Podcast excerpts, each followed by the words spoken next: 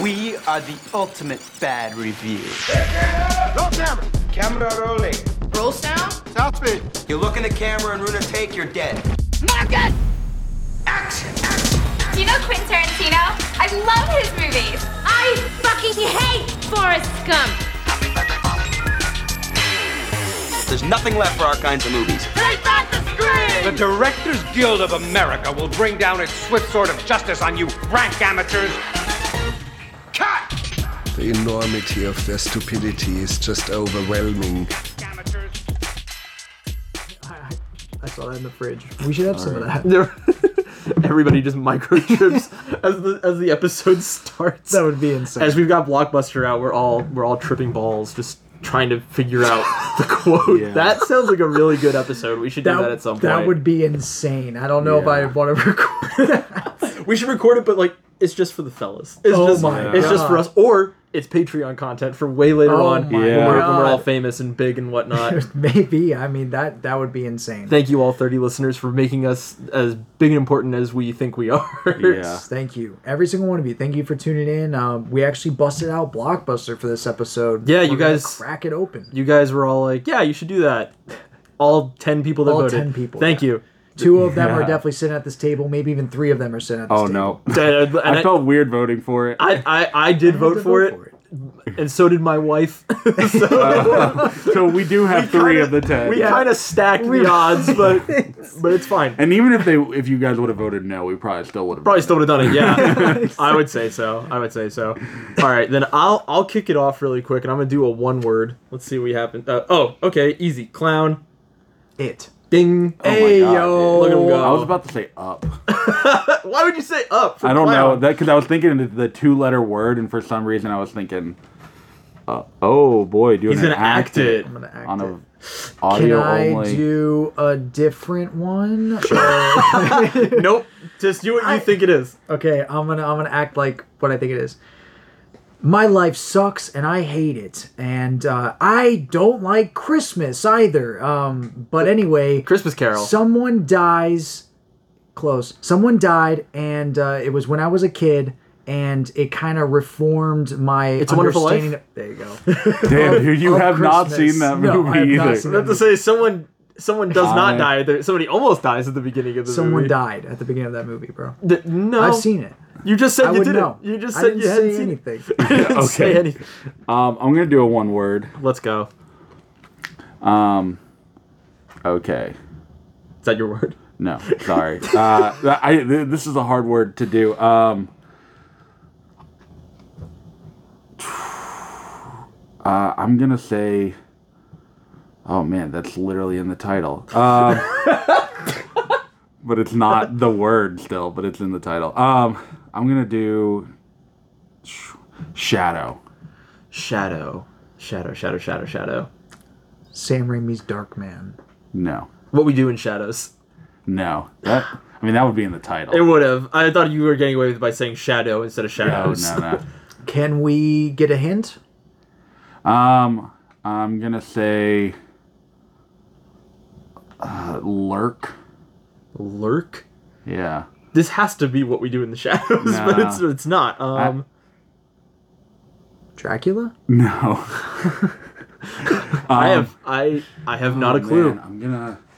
we might have to do say- a we might have to do a head to head if if this Yeah, third we hit can do a head to head. I'm I'm down with that. I didn't know if we were gonna throw that in there. All right, Head to head. Head to head. head to head. someone or Between you two. Oh, okay, Yeah, all right, right. sure, It's got to sure. be.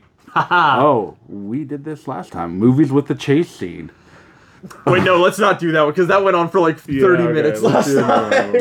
Hold on, hold on, hold on. Yeah, there's I'm gonna- too many, and, and the the rules are too loose on that. It's like how many There's movies- obviously no rules. We're literally just like shuffling the cards, doing Alright. redos. This is the shot and chaser version of oh, playing Oh, blockbuster. y'all are gonna be good at this. I think Nick's gonna be really good at this. Movies that have been remade. Ooh, Remade. shit. Okay. All right, Freaky Friday, RoboCop. The Parent Trap. uh, 101 Dalmatians. Did they remake? Oh, they did. They did the live action Yeah. remake. Okay, Beauty and the Beast. What a pull! Um,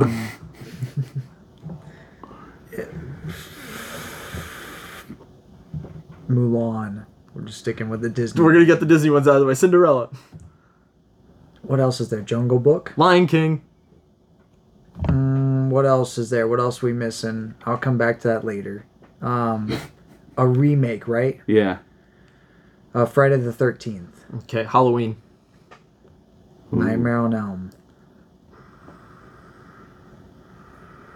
Tarzan. Ooh. There it was. Yeah, I was like, there's another one in there that we weren't mentioning. Um, shoot. Uh, remake. Remake. remake. Come on, bud. I'm really This racking so my brain easy. for this one. It is Godzilla. Uh, We'll we'll we'll Does allow that it. count? We'll allow or it. is it is it continuous? Well, canon? I guess Joey's the judge. Do you allow? It counts. All I think Okay. it'll count. All right. All right. Poltergeist. Shoot, um, dude, I'm. Oh my goodness, I I'm have really so racking- many in my head right my now. brain right now. Ghost in the Shell. Mean Girls.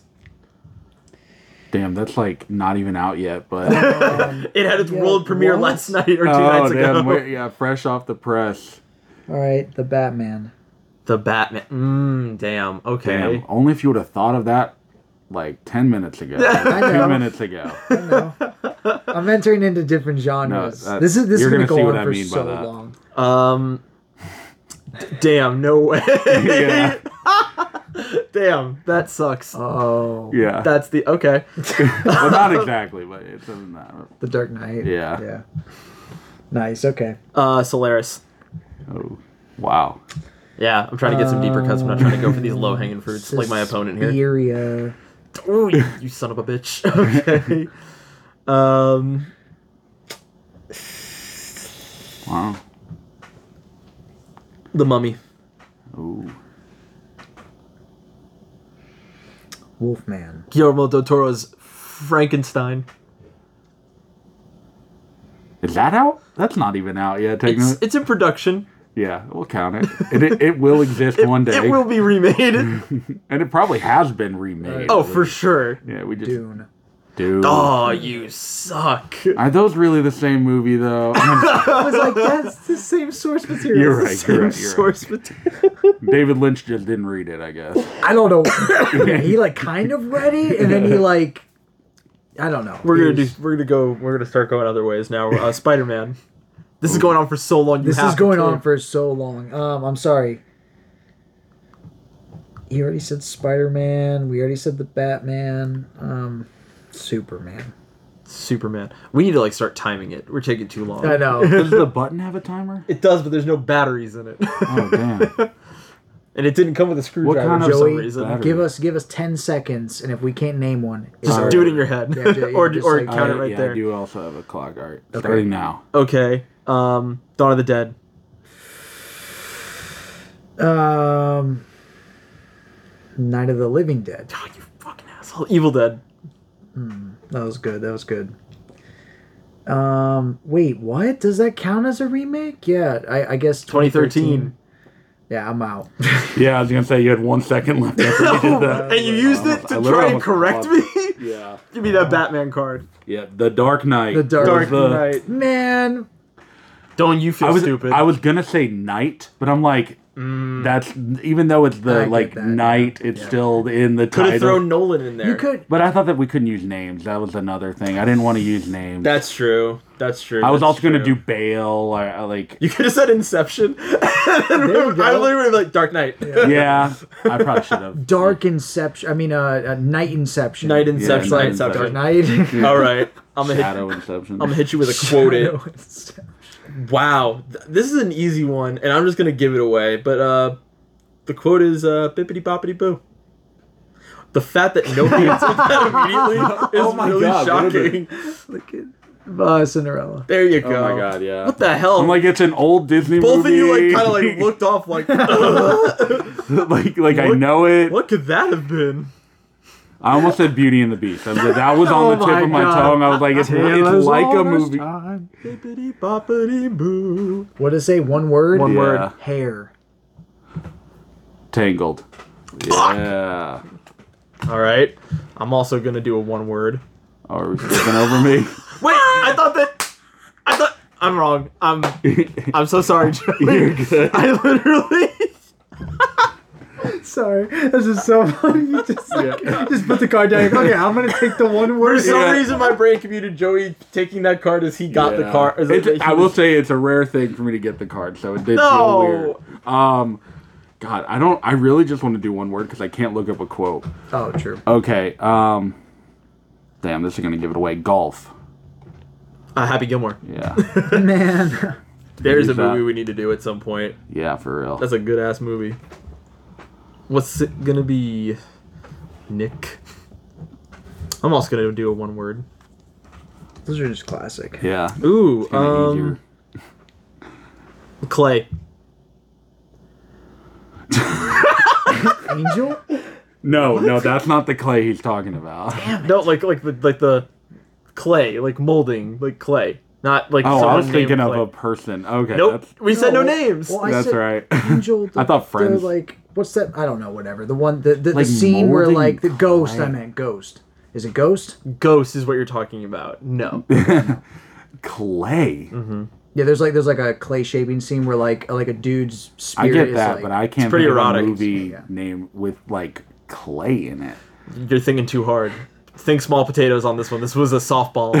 for real. yes. Because the next hit I'm gonna give you, you're gonna be like, "Oh God damn it! That was so obvious." Dude. I'm almost going to just give you a head to head because you didn't get it. yeah, I'm gonna say I'm just gonna throw one out there. Beauty and the Beast. No. Here's your hint. Halloween. Clay. oh, okay, okay. Nightmare Before Christmas. Thank you. Claymation. God, yeah, I will never get that movie. Clay. you poor Sorry. All right, I'm gonna go with a quote. It. Let's see if I can pull a quote out of a. Okay.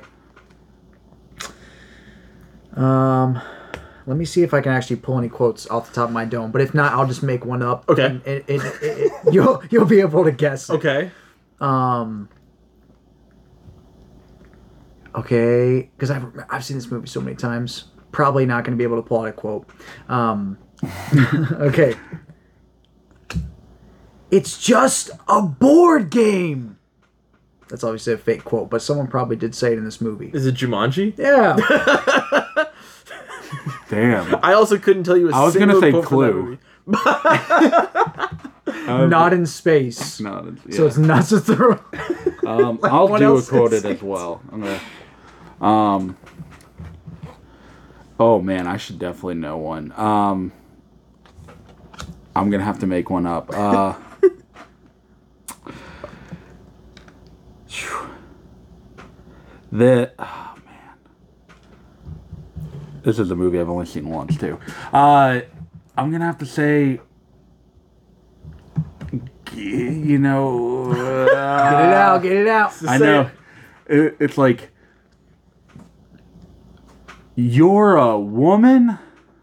Mulan. There it is. Hey. Damn, please bring honor to us all over here. That must have been uh, uh, uh, honestly, I feel like both quotes that we just made up were probably said in the movie. Yeah, They're just not extremely. they're not.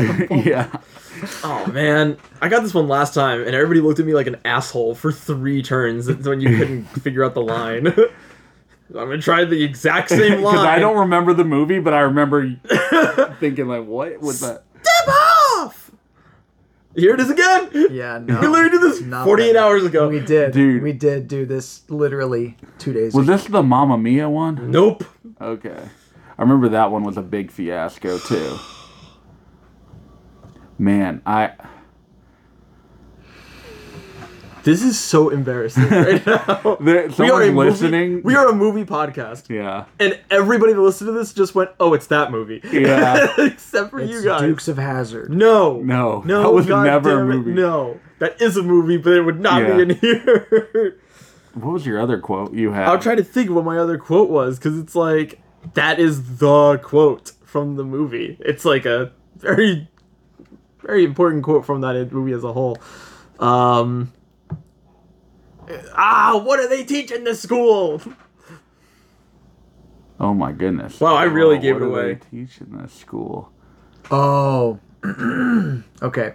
School of Rock. There you go, Joey. I, I was gonna Damn. say I, I now remember it, but There it it is. got me. I cannot even believe this final round. You you and Joey go one more time. I can't. Bro, Yeah, that was embarrassing. Listen, that movie is beloved by Jack All. Black fans. All is a big term. It is all. Doesn't encompass. it is an eh? all-encompassing thing at this point. No, They literally have their for own me. cruise. They have their own you event at Universal. They are a very big thing. Just yeah, I, I'm not part of that group. Like Yeah, that's that's I, straight for them. I've seen like, the movie like a couple times, but I thought it was just- like I just okay. don't. I just don't really connect with it. They like used that. to like rerun on Cartoon Network like, and Nickelodeon Yeah. like all the time. It, Yeah, did, dude. honestly, it did. I own- I, saw I've- it a lot. I loved this movie when I was a kid. I probably watched it like there were days where I would watch it like twice a day.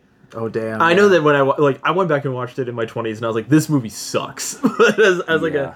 a 11 year old you this like movie it. this movie it's rocked. dope. Yeah. Also, I mean, like he's a really likable character. Like Jack Black is cool, but Perfect Um, perfect time in life to be like I'm into music.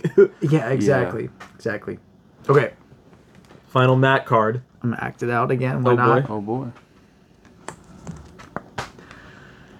Um,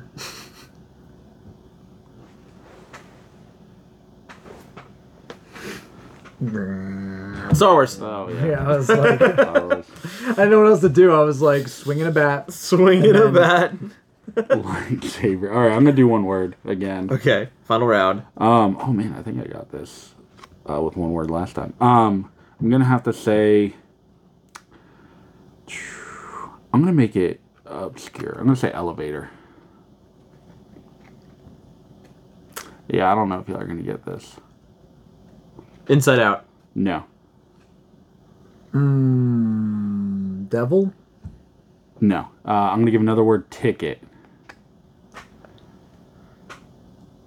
Elevator t- ticket. Yeah. it's not. They. They're not together. The They're Polar separate. Express. No.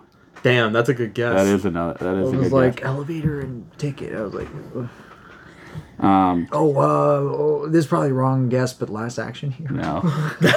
Last action Another hero? ticket and ele- I don't know elevator scene. All right, I'll give. I, I'm gonna give one more hint, and I Okay. think y'all will get it. Um, I'm gonna say candy.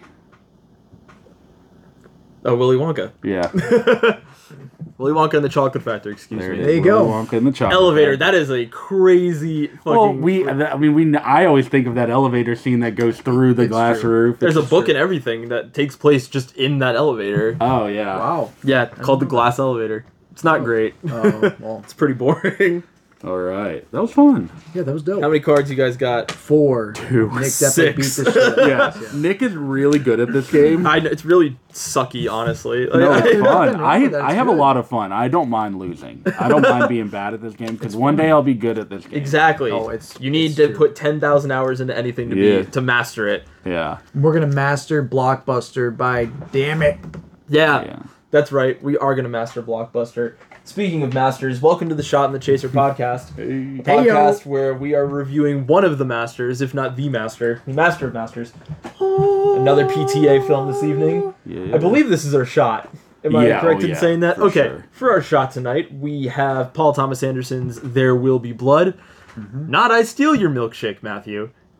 I, I drink. steal your milkshake. How crazy would that scene have been if he looked at Paul Dano and said, "I steal your milkshake"? I mean, it kind of he is I mean, kind is of saying, saying that. same thing. Like I am stealing the milkshake, It- but it- I'm drinking it. nice. Yeah, right. Yeah, the, no, yeah, the drinking. It doesn't come across as eloquent. God, that scene is so good. and then for our chaser, Yep. I would say most of us, it was our first Kelly Reichardt movie.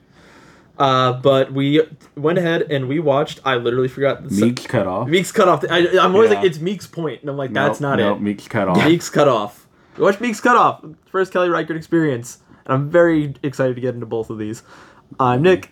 I'm Matt. And I'm Joey. Hell yeah. Yo, yo, thanks for joining us, guys. Other than these masterclass movies, what have we been watching? So I got to watch one movie since last week's episode, and I got to finish off my David Lynch filmography. You did uh, it! Of you know watching all of his Wow. movies. Yeah, man. Uh, last movie was The Straight Story, and I got to watch The Straight Story. Um, I think that personally, this is um, easy classic for me. As soon as it was over, I was just like, damn straight. This was a good movie. It was very simple. It's very minimalistic. Kind of reminded me of somewhat of a Meek's cutoff approach, but Meek's cutoff is way more how do you say it? Bone dry. It's very very Yeah. slow There's and no dull. music. but that doesn't mean it's not deliberate with it with its Yeah. you know Yeah. with its take on the style and we'll get into that but david lynch really stripped down really simple nothing weird here going on um, the characters are very down to earth they're they're very likable performances are great you see a couple faces from from the twin peaks franchise which is pretty fun to see Always nice. yeah, always nice. Um, a lot of the older cast, which was which was cool, and yeah, the story was just a good touching, good good touching tale. If anyone Nice. is subscribed to Disney Plus and you have it, you may as well just watch it. Like it's actually very worth your time. I thought it was a very nice movie. Um, it's also a good afternoon movie. If you were to throw it on in the middle of the day, like I kind of want to watch something very light but worth my time. Either throw on Ingmar Bergman or or The Straight Story. Like The Straight Story is like incredible. So, Hell yeah. yeah, man. So Sweet. it was good. What about you, Joe? Um, so I gotta check out a movie I've been hearing about for so long. It's called Foe. It Oh has yeah. Paul Mescal. Paul Mescal, Saoirse Ronan. Um, I'm probably butchering her name, but I've heard her say it similar to that um, Yeah. with a very Irish accent. Uh, but I, I mean, we all know I'm a big fan of Saoirse Ronan, Lady Bird. Um, so I, I knew I had to watch this movie, but people have been critics specifically have been shitting on this movie for like the past like three months at least. Yeah. Honestly, it's been brutal. Yeah, ever since it came out. Yeah, and and unfortunately, we never got it in theaters. I, I like didn't go anywhere. I mean, maybe I'm sure like New York and L.A. and some bigger theaters uh, definitely got it.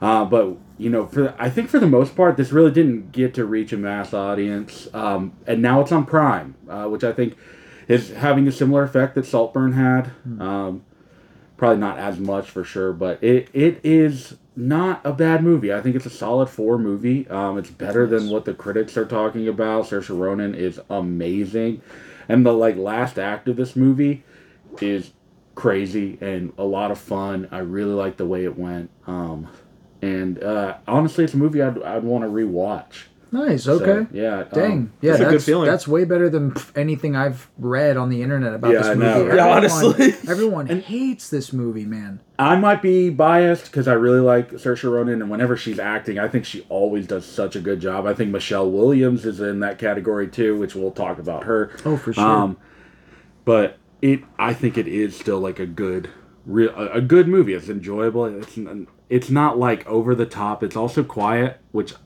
I'm a huge fan of. Uh, obviously. Um, so I mean, it's definitely worth the watch. I, I like I said, I gave it a four. Um, but yeah, that's I think that's the only thing I've watched this week at least.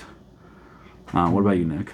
Uh, so I I was running behind on movies up until today. I actually got on a a weird TV binge. Oh, I found a new thing that I I am like I'm bummed I'm bummed out with myself honestly for how much time I'm about to commit to this. Um, do you remember when we had Joey Lust on the show and he was talking about the guy that did the score for Wolf Children also does this score about for a show about like a weatherman? oh okay, yeah. I do, yeah, I do remember him mentioning it. Found the show. Oh, Whoa, what? Yeah, 120 episodes, one season. Every episode is like 15 minutes long. Oh, nice. And holy That's chill. holy god can i not stop watching it Is it sad or is No. it is it is it happy? it's so like here's what i'll say i think if you took the music out of it it would just be like a pretty like normal show but the music is so ramped up to like an 11 Oh. that everything that happens in that that show feels so much bigger than it really is like it's just so like I mean that's like Wolf Children too. I think. Like, Yes. the score does so much for that movie. honestly and it is it's it's all there it's very big it's like a it's like a soap opera Oh, really? and so it's just kind of like it's very like feel goody it has like its dramatic moments it has its kind of silly moments it's funny it's it does definitely have like sad things happen or like kind of like whoa that was crazy things happen i'm only like 10 episodes in and i'm just like i'm locked into that but i was like i have to i have to stop this i have to you know watch some watch the movies that we had to watch hmm. and so i watched there'll be blood this morning and like as soon as it was over i was like i feel like i'm on a high right now and i Right. can't come down so i need to watch another Paul Thomas Anderson movie right now. I immediately threw on Phantom Thread. Was still riding that high after Phantom Thread, and I was like, I need just, I need just something. Now I, I, I can't do another full length movie. Mm-hmm. I need a little something, something. And I go on Letterboxd to see if he had any like shorts out, and I'm looking through, and I see the the Dirk Diggler story from 1988. And I was like, that I want to watch that. I want to know. I want to see what Boogie Nights originally was, and it's a 1988 short. Mm. It's on YouTube. It is almost impossible to look at because it's like it's clearly filmed on a camcorder Yeah. And then ported to YouTube. Oh, So you have quality loss there on top of the quality already not being spectacular. Um, but it was like a 30 minute short and it was really cool to see because it was just like the whole time I'm watching it, I'm just t- saying to myself, you know, like make your movie, make your. This is what he did. He used his resources, a camcorder, and shot this movie that's ridiculous. Yeah. But then he goes to make, uses it and makes Boogie Nights. That's crazy. That's an absolutely crazy thing to happen. Because once you make it, you can look at it and be like, okay, th- I need to improve this. Yes. And you, you kind of can move forward with that. Yeah, I mean, this is a guy who is just way too good at making movies. that's that is an absolute fact. And actually, this is kind of funny. Today, he announced um, that Leonardo DiCaprio is in his next movie I am not a fan. with Sean Penn. I, I mean, I am so huge. excited, I, yeah. There's no way it's bad. So, Yeah, I'm Wrong, like- wrong, wrong, wrong. There is such a way this is bad. There's no way. I Okay. don't. Paul Thomas Yeah, it's Anderson, like- he just can't make a bad movie. It's I- impossible. I have yet to see it. Listen, listen, listen, listen. It's it's Leonardo DiCaprio based. It's Yeah. Sean Penn based. yeah. And then it's Regina Hall, who is a very 50-50. She is either Yeah. fucking great or the most uncomfortable character. And I'm like, I don't know which one you need to play in this, this movie. in this movie. And then the tagline is PTA's most commercial movie yet.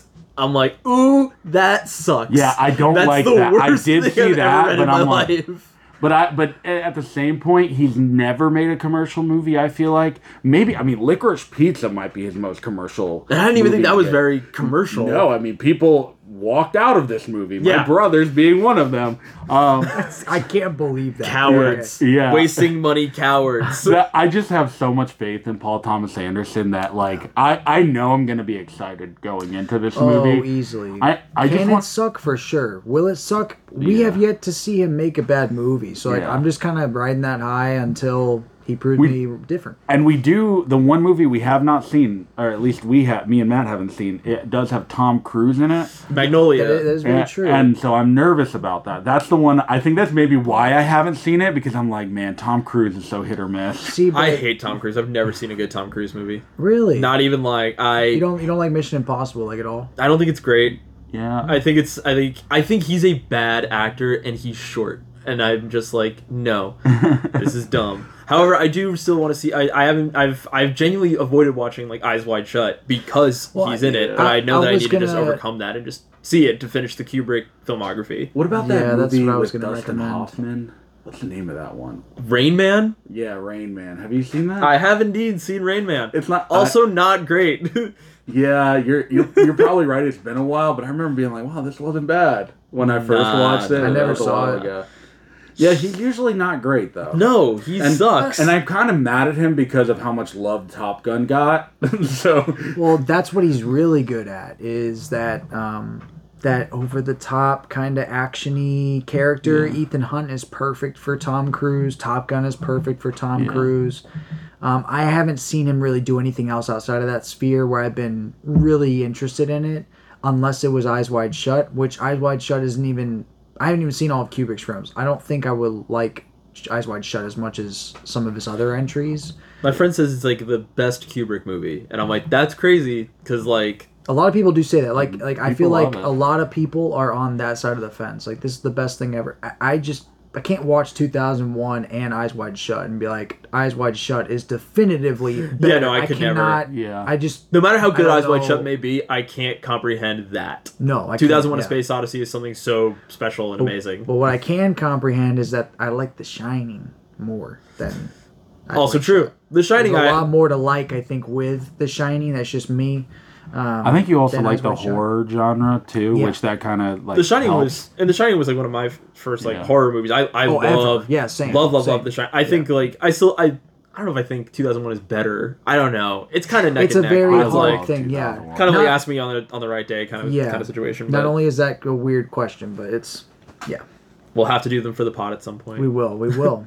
Oh, I would yeah. love to. Yeah, So- oh for sure. I've never actually seen The Shining, so I, I know. I I every time to- you say that, it blows my mind. I've yeah, I've always been too nervous. I I even It- had a friend who made a music video, and the the person, the artist, was like, "I um, need you to watch The Shining because I want this to have a, the vibe of The Shining." Good God. And and I yeah, which is weird in itself. But he like sat down and watched it and was trying to get me to watch, and I was like, "No, I'm too scared." It's a pretty. It's a good like that movie is a good scary movie and a good Yeah. staple scary Yeah. movie. Yeah. Yep. Just like what we're going to be talking about today, I mean, the performances are what really drive Yeah. The Shining. Same thing with There Will Be Blood. So Oh yeah. Let me let me just give one more movie that I watched before we jump into this. Hmm. This is my self promotion here. Um, my first short film, Fever Queen, is now on Letterboxd. Hey. So Fever Queen, directed by Nick Truffaut. I'm Letterboxd official. There, there's a director on Letterboxd, and he has a podcast. he's here. It's very weird. Um, I- not that it means anything, but it was just weird getting on Letterboxd and seeing that. But give it a watch. It's also on YouTube. You should link it in our episode. I could do that next week, so it'll be in the link in the bio. There you go. You can, the, you can watch it Nick is. Truffaut's In the summer? In the first summary. movie, and it's it's it's brutal. But hey, if you're a fan, Give you're a it a fan. watch. Exactly. I'm a fan. I also launched my analog horror short film series this past week. Hell yeah. If you're interested at all, the McKinney home video, the McKinney family home videos, excuse me, is now live. There will be another episode later this month. Stay tuned. But Subscribe. Enough, uh, yeah, hit that hit that fucking subscribe button and that like button. all right. Well, enough about me. Let's talk about somebody that actually matters. Let's get into Paul Thomas Anderson's "There Will Be Blood." Matt, what is "There Will Be Blood" about? This movie came out in 2007, and the tagline goes like this There will be greed, there will be vengeance. And the summary follows Ruthless silver miner turned oil prospector, Daniel Plainview, moves to oil rich California. Using his son to project a trustworthy family man image, Plainview cons local landowners into selling him their valuable properties for a pittance. However, local preacher Eli Sunday suspects Plainview's motives and intentions, starting a slow burning feud that threatens both their lives. It's a long summary, but it does encapsulate. I mean, it's a long ass movie. Like Yeah, I it is think it needs it needs a summary like that. Yep.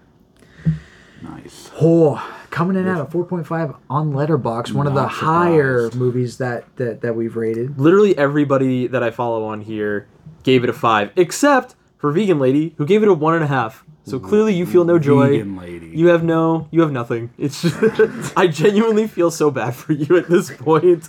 You must you live like There Will Be such a Blood. joyless life, but you do you as as long as you can sleep at night. That's all that matters. That's all that matters. yeah.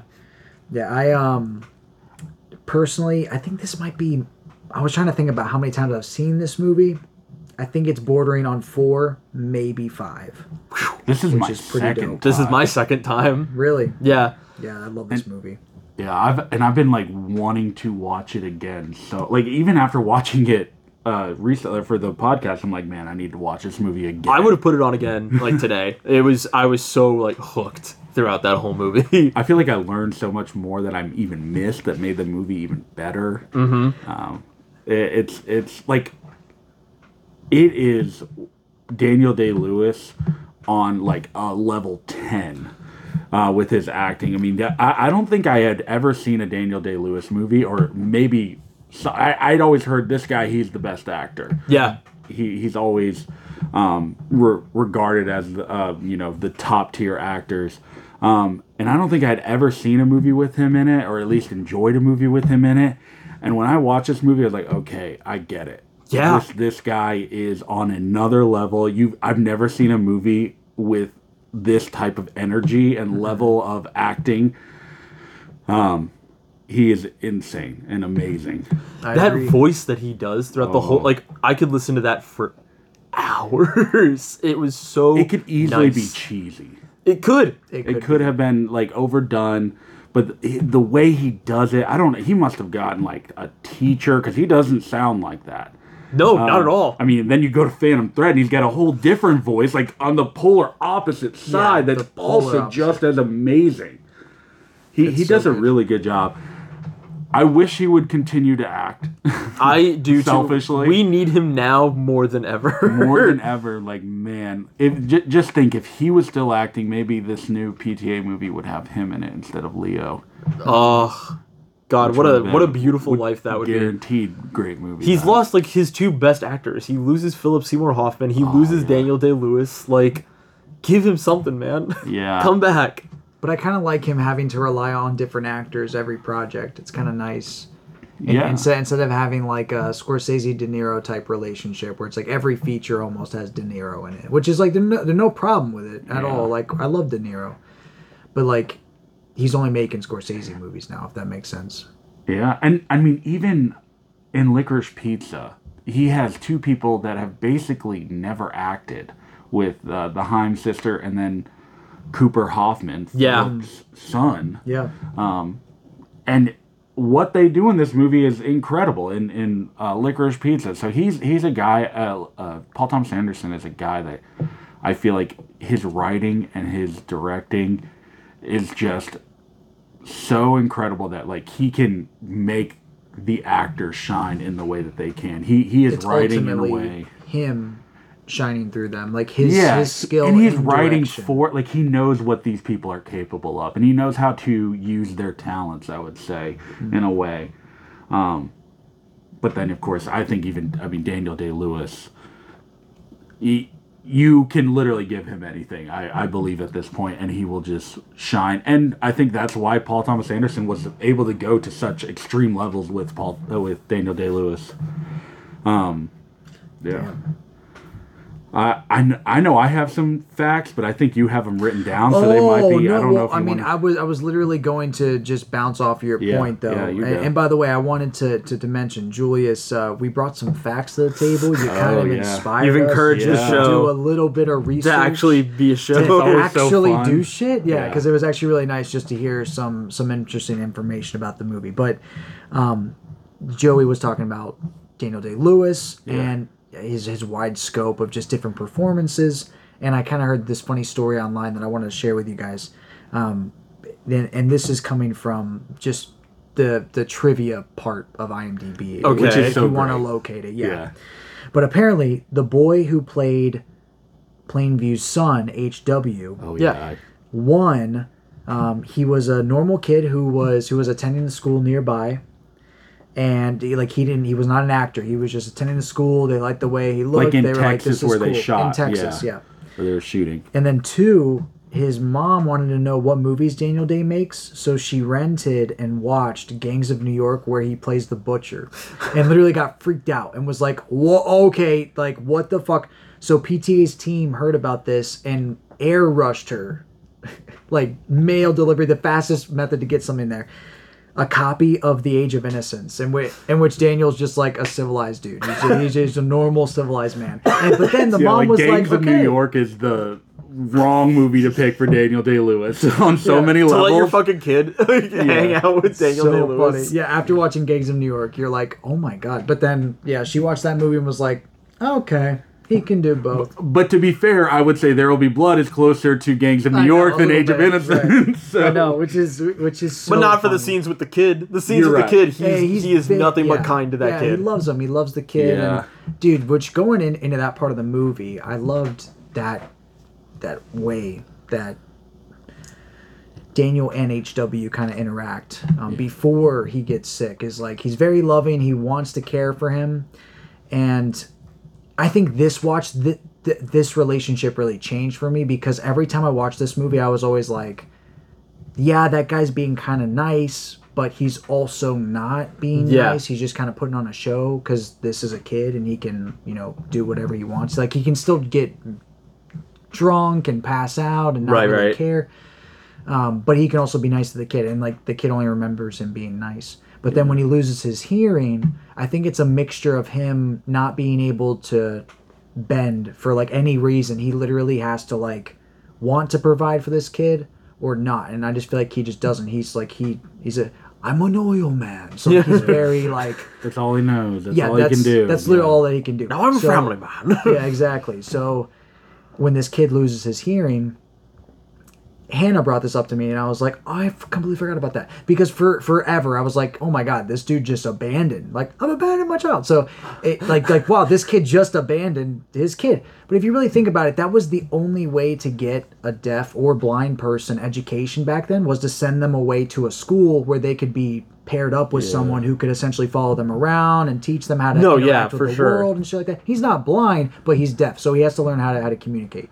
And eventually, the kid comes back and he's all pissed off. But I was just curious about what you guys thought about that relationship in your watch. Yeah. Did it did it stand out to you in any way? Well, I thought I think that scene where he's sitting with those um, the railroad company men, the people who own the railroads and other I guess oil companies, where they offer him so much money, like, hey, you can get out of this, spend time with your child, and he's like, you don't tell me how to raise my family. You don't tell me how to Cut your throat in the middle of the night. yeah, I think that's very telling. Like, like no, that is not what I'm gonna do. That he is not. My child is not that important. I, I think that he is obviously saying that, and and he, I think there's a sense of guilt. That's why even later on, when he's at the restaurant, he makes a big scene where he, you know, he's probably also a little drunk, and but he makes a big scene because I, I, I felt like he was guilty. He felt mm. guilty, and there was a shame there that he knows that like I have to do this oil thing. I I, I can't give it up for my child. Hmm. I don't care about him enough. I mean, even at the end of the movie, he doesn't care about him enough. oh, I definitely get you, that. you yeah, kind of it's- see. Bastard in a basket. Yeah. You're just a bastard in a basket. Yeah, was- yeah. This movie has too many good lines, by the way. it was like the first time I watched it. I real so I, I think it may be on the the opposing side here. I, I can't even really say where I, where I've officially landed, but I mean the first time I watched it, I, I really thought like, wow, this is like the only thing that he loves is is this kid. And the second time watching and knowing like where the movie goes, it's more. I feel like it's like I think this like he's there's an attachment here, but the the core of the attachment is is like meal ticket. This kid is like without the kid, he's just like this greasy guy Yeah. that's just like sell me your land for a fraction of the cost. I'll give you something, and then I become a millionaire. Right. And even later on in the movie, when he's talking to his quote unquote brother, and he's like, I don't like people. I see the worst in everybody, and I am going to compete with anybody that that I see. And so, I I feel like he he's either he's either seeing the boy as a meal ticket, or at the end of the, he does love the boy, but it's all so conditional. Like at the end of the movie, he's like, "Hey, I'm leaving." He's like, "Okay, well now you're not my son anymore. Now you're my competitor, and I will kill you. I will bury you." And it's just like, okay, well then at that point you didn't love the son. You you it's almost like you loved how the son made you. You loved how the son made you look. How the son made you feel. He's not even your son, and you are you're you you are the bastard for for doing what you did, like from from start to oh, finish. Oh, easily. That's one of my favorite things about this movie is that it's really difficult to actually like be on anyone's side. There's no good guy, and mm-hmm. Paul Dano, both of both Paul Dano characters, Yeah. awful.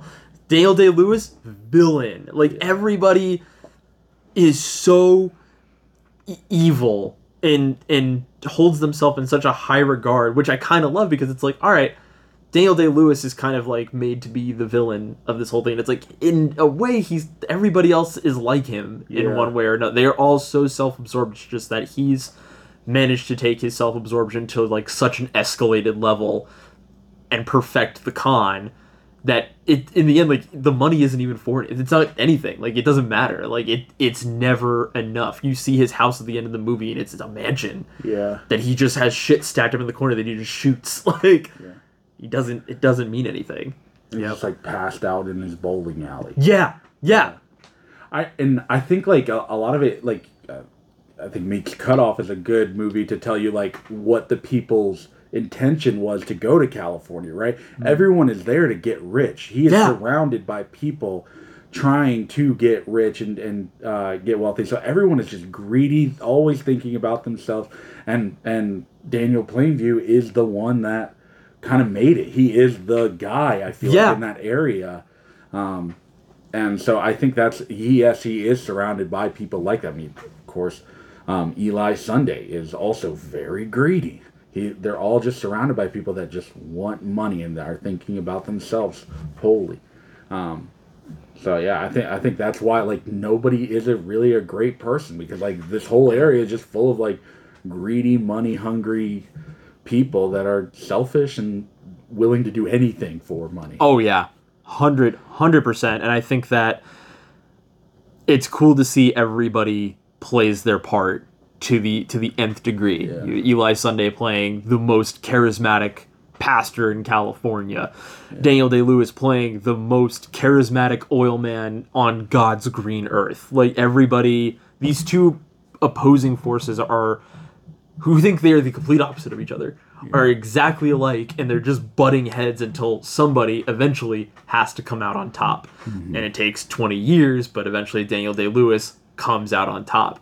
And as somebody that always sees a paul dano movie and goes i wish that somebody would cave this fucking guy's smug stupid skull What the in fuck? that movie is perfect Here. Yeah, the movie is here. That that actually uh, brings up the other fun fact I had about this movie is that originally Paul Dano was not cast as Eli Sunday. really who it was, was, a, it was like a Kel O'Neill. It's a guy who's like basically in no other movies and is unheard of. Literally, yeah. And- he was in like Pulse is probably his biggest release. oh wow 2005. And who the hell saw that so PTA Pulse had remake, by the all of the actors um, come to Texas and just kind of scope out where they were going to be like a month early. yeah And during that month, the the guy who is cast as Eli Sunday and Paul Thomas Anderson kind of had like some beef. They did not get along a- at all, and like there's an interview with the guy about this, not Paul Thomas Anderson, Yeah, yeah. the other guy, where he even says like, yeah, I I just I wasn't in like the right headspace. I I, I realize now I should have just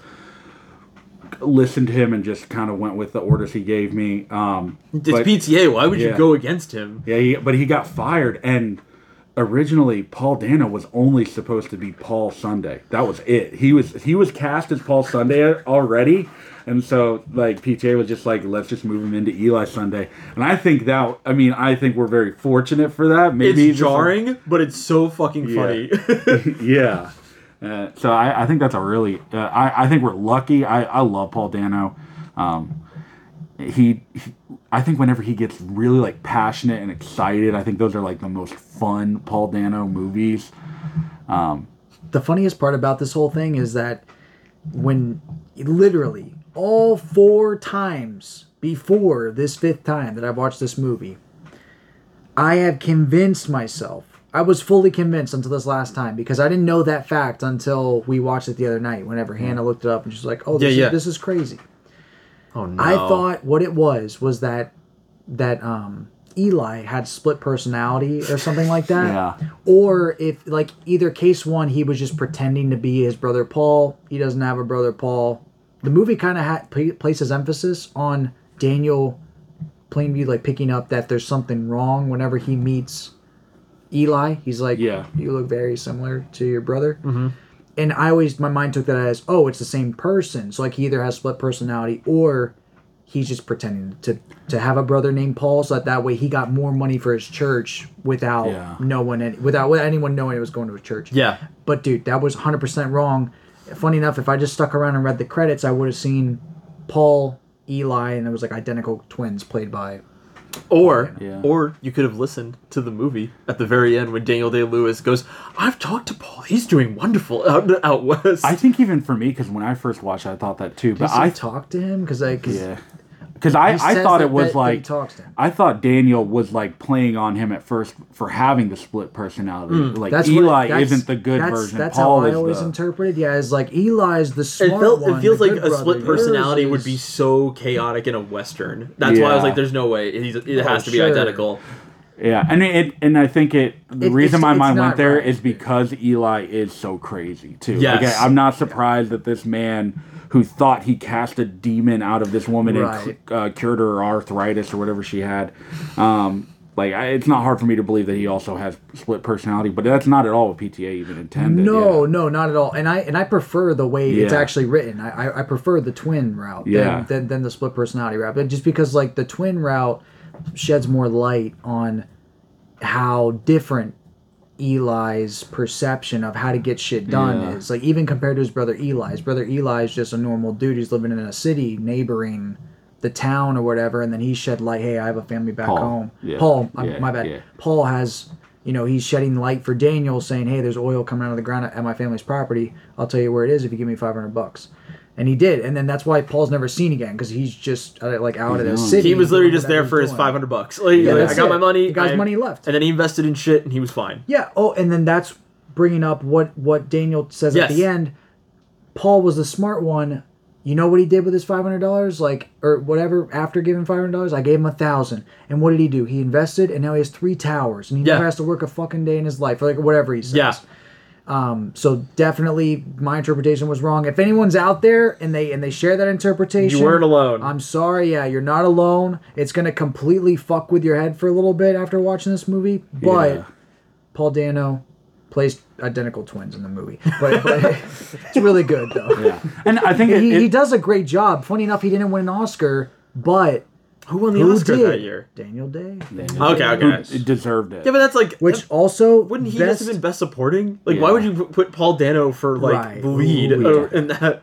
yeah best best performance for an it it won three or excuse me two, and it was nominated for one. Best performance by an actor in a leading role goes to Daniel Day Lewis. Best achievement in cinematography went to Robert Elswit, who did the cinematography, and it was nominated for best motion picture of the year. Of course. What won that year? Yeah, no, it I'm probably not sure, did not actually. 2000 Yeah, it didn't tell me. It was 2007. God, it's gonna be something But dumb. I already know. while Nick's looking that up, I just wanted to add another Oscar winner that same year, No Country for Old Men, which I think took the Best Picture. that might have winner, been okay. And I Oh, mean, this cannot be right. 2007. Dude, don't tell me No Country for Old Men also lost. No, no, no, no, no, no, no, oh. no, no, no, no. This so because this was 2000. Well, would it be 2006 or 2000? It had to be 2007 when the Oscars were for this. Does it think say, so. Does it say what Oscar year it was, or like Maybe the 2000. 79th? 2008. Oh, 2008. Okay, good. Because The Departed won in 2007. I was like, absolutely not. Yeah, you're was The now. Departed better than this? No Country for Old Men won. Okay. That's a that's Which a is fair crazy. loss. This movie could potentially be. What's can crazy, lose to that. you might watch these movies and you're like, this looks kind of similar. Y- yeah, The the landscape looks kind of similar. Apparently, No Country for Old Men was on the neighboring shooting lot for this movie. They were right next to each other in did not know Texas. Okay, they were right next to each other. That sounds like one Two crazy Oscar summer. winners. Cra- That's fucking crazy. Walking across the lot, and you can meet Daniel Day Lewis. Walking across the lot, you can hang out with Javier Bardem. That would be crazy. Josh Brolin. Yeah, Josh Josh, Brolin, Brolin. the Coen brothers are all over there. They're all there. They're all there. so, but Jesus. you know, in No Country for Old Men, excuse me, in There Will Be Blood, when they the tower erupts in the flames and Yeah. shooting up, it's so God, I large. love that scene. It's an it's an amazing scene. Apparently, it produced so much smoke that it blew over into the No Country set, and they had to delay shooting for a full day uh, because because the smoke took that long to clear off from the previous night's shooting. wow. That's kind of funny. That's crazy. That That's fucked up, but it's pretty wild. funny. That is crazy. And also, both of these places they had to be next to each other. I feel like even like there will be blood. Like Texas is big enough, Right? be- Massive. yeah, Could have literally been on opposite sides of Texas because they're the- both trying to be California. So it's yeah. like And it's literally just like desert land. Like you, there is definitely plenty of that in Texas. right. That that is wild. That's kind of- that's a cool fact though. I love that because those are That's top tier movies. Some of the man. best made in that decade. for Some of all time, I would say even. Oh, I mean, it.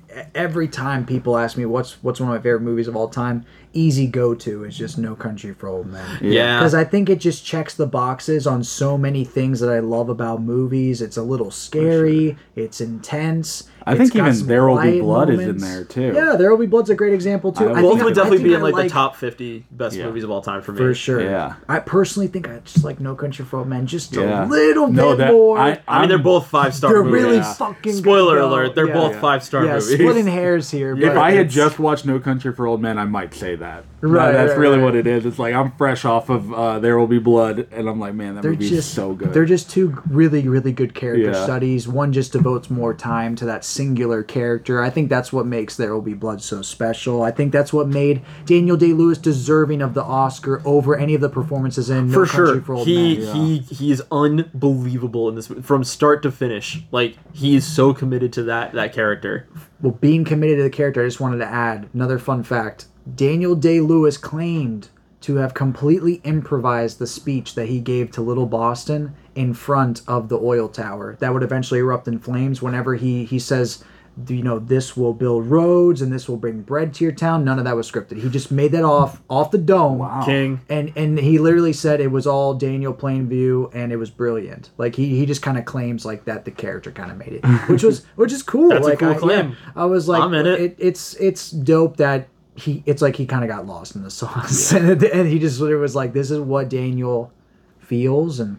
I thought that that was really cool, I but I think that, that that attests to the talent here. I love when actors do that. I, I'm I'm learning this is a hot take now when like actors like become the character, and people are like, "That's dumb. Just just play the fucking part." And it's like fucking chill. Just because you're a bad actor doesn't mean you got a dog on people that can't act. yeah David Harbour. right like Yeah. like who can um play different parts and you're probably not going to be able to improvise every role Right. you do you shouldn't need to do that but there are going to be some roles where I think they're going to come off really naturally, and I would I'm, I'm right there with you, Nick. I would rather the actor feel more comfortable to improvise. One prime example would be Harrison Ford in Star Wars, and Star Wars would not be nearly as cool if that dude did not pay attention to the script. It- it- he or if if he paid more attention to following every word that George Lucas wrote. That's just one example for something as mainstream as Star Wars.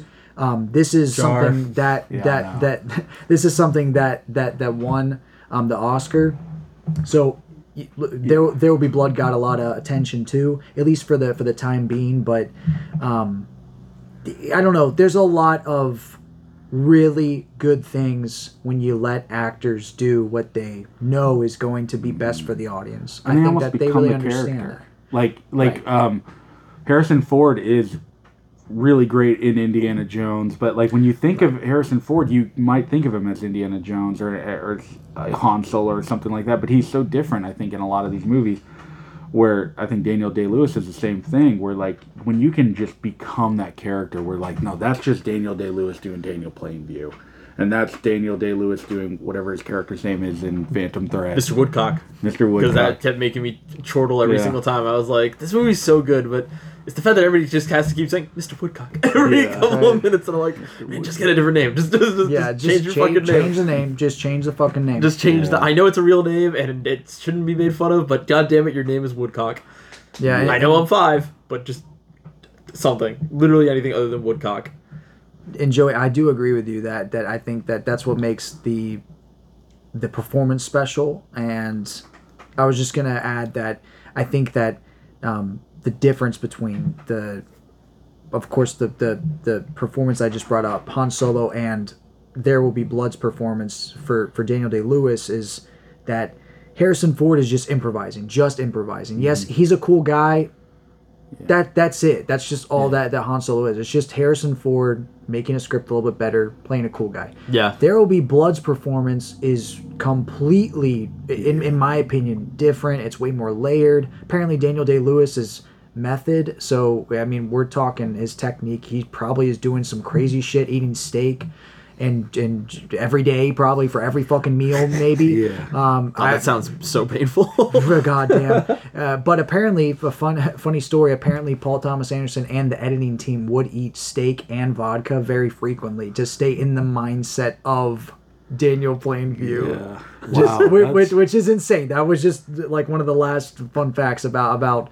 Uh, there will That's be what blood. it takes but- to make a movie like this. I I, mean, sh- I would love to just eat steak and drink vodka and make the best movie ever. it, it really is like I, I- when you, I love you can tell when directors and actors and they just commit to this movie. I think Oppenheimer is a similar situation. Yeah.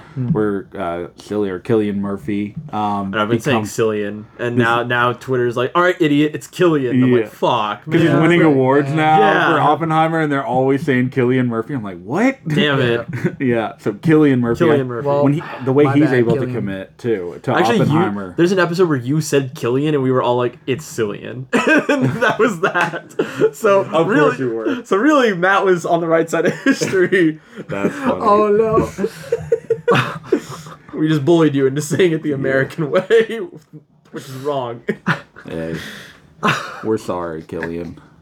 Yeah, lo- we like, love oh, you. yeah, we're Congrats sorry, on your Kelly. Golden We- Globe. We love you. Did you totally off topic? Did you guys watch the Golden Globes, or have you been seeing anything? about the I, I mean, watched little the bit. monologue the day after Oh God. just to see what all the hype was about. It is the bad. hype, yeah, it was like Joe There's Coy is not roast. funny. Like I didn't even know he was alive, let alone hosting the Golden Globes. I've never heard of him. Oh my god, Until- he he used to do like a lot of stand up like like stand up specials on like comedy spe- uh, comedy central. Yeah. And they were all like so bad and unfunny and just like made for a very specific audience of 11 year olds that I was like, all right, like this is kind of kind of Yeah. mid as hell. Um, and then he leaves, exits, and I'm like, good. So glad I never have to see that guy ever tell a joke again. Then, like two years ago, he put out a movie called Easter Sunday that was like, Oh a yeah, he did. that was like a commercial like horrific flop and it was like this is what you get for trying to come back. Let it go. The stream isn't working out. It's fine. Skedaddle. Only to find him hosting the fucking the fucking golden globes and doing the worst monologue ever. Ever. and blaming it on the writers.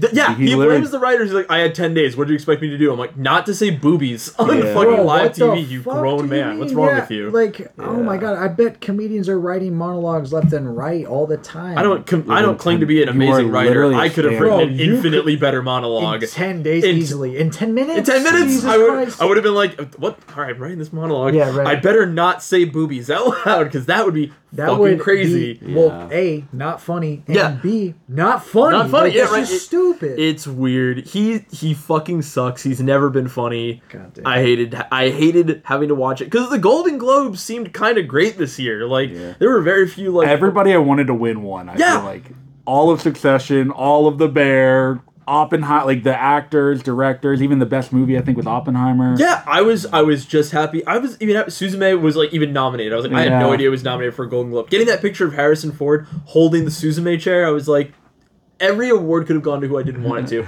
as long as I got this picture, this was great. I was ecstatic with with that. Yeah. Hoping for another W like this at the Academy Awards, know. but we'll yeah, we'll, see what fi- happens yeah, there. we will see. Uh, like probably, my guess is that it's gonna be Killers of the Flower Moon Mm-hmm. and Oppenheimer kind of facing off for a lot of these categories. I don't know. I, I th- think Oppenheimer's gonna take soundtrack at least. Yeah. I don't know, We're 'cause talking at least. I think what were the two most nominated at the Golden Globe? Because Oppenheimer was I don't think was number one. Poor Things was there around. I think had a good amount. I think also um, Maestro might have had a good amount too. and one none. One none. Yeah. dude, you know, like that movie, like everybody hates that movie. I don't know what's I going on. 'cause don't get it. It I looks don't- great. It is good. Like Carey Mulligan, I think maybe deserves the Oscar. I don't know because Hold your horses, pal. Emma Stone. Emma Stone. uh, I take that back. Emma Stone deserves it, but she deserves. you think Emma Stone deserves the Oscar? Yeah, Oh, this is a Lily Gladstone house, my good sir. Oh Well, no, well, no! I, I mean, I was just, I was just all three of these these 'cause I was like, actresses whoa, deserve a nomination. Sure. To be honest, if any of them win it, I'll be happy. But if, Yeah, if I get that. I someone that. Barbie. else wins it, Barbie had the most Golden Oh, Globe yeah, of nominations course with nine, and Oppenheimer had eight. and I don't think it it. won very many. No, Oh, it won like the participation Golden Globes. That's right. I'm just like you made a movie, like, the- and, like the and it was best box, box office, office. achievement. Yeah. which was like fair. It made over a billion dollars. Yeah. It absolutely. If it didn't win that award, it'd be that. fucking crazy. it's Yeah. also the dumbest award. yeah, you that's like win. kind of a weird award to give. Like because it's like I'd be this is not a- ashamed if I won that. Because it's like that's not a nomination. Like that's just a, a fact. If you're nominated and you know your your movie didn't make that money, it's like okay, why am I even here? I Yeah. know I'm not walking home with a Golden Globe. It was obviously Greta Gerwig.